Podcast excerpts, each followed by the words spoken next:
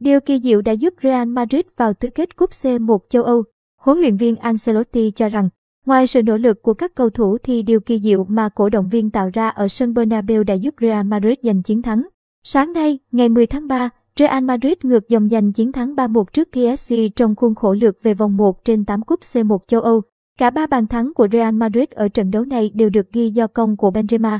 Phát biểu trong buổi họp báo sau trận đấu, huấn luyện viên Ancelotti cho biết, làm sao có thể giải thích được chiến thắng này ư? Chúng tôi đã phải nghiên cứu đối thủ rất nhiều, nhưng quả thực Real Madrid đã rất cố gắng. Trong hiệp một chúng tôi rất khó để lấy bóng của họ. Sau đó, chúng tôi đã cố gắng dồn ép họ và có một số tình huống pressing tốt của Benzema đã tạo cơ hội để ghi bàn thắng đầu tiên. Sau đó, điều kỳ diệu của sân vận động và những người hâm mộ đã xuất hiện. Điều đó tiếp thêm năng lượng cho chúng tôi và cho phép chúng tôi kết liễu đối thủ.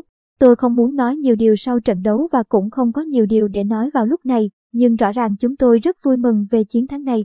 Tôi nghĩ rằng Real Madrid đã chơi tốt ở trận đấu này và các điều quan trọng nhất là các cổ động viên được hạnh phúc, huấn luyện viên Ancelotti cho biết thêm.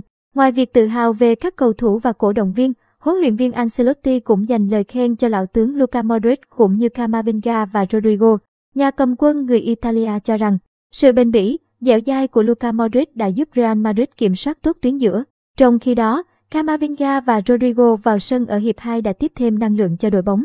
Đồng quan điểm với huấn luyện viên Ancelotti, Benzema người ghi cả ba bàn thắng ở trận đấu này cho biết, chúng tôi đã thua trận lượt đi và bị dẫn trước ở lượt về, nhưng sự cổ vũ của người hâm mộ đã thúc đẩy chúng tôi và toàn đội đã cống hiến tất cả những gì mình có thể.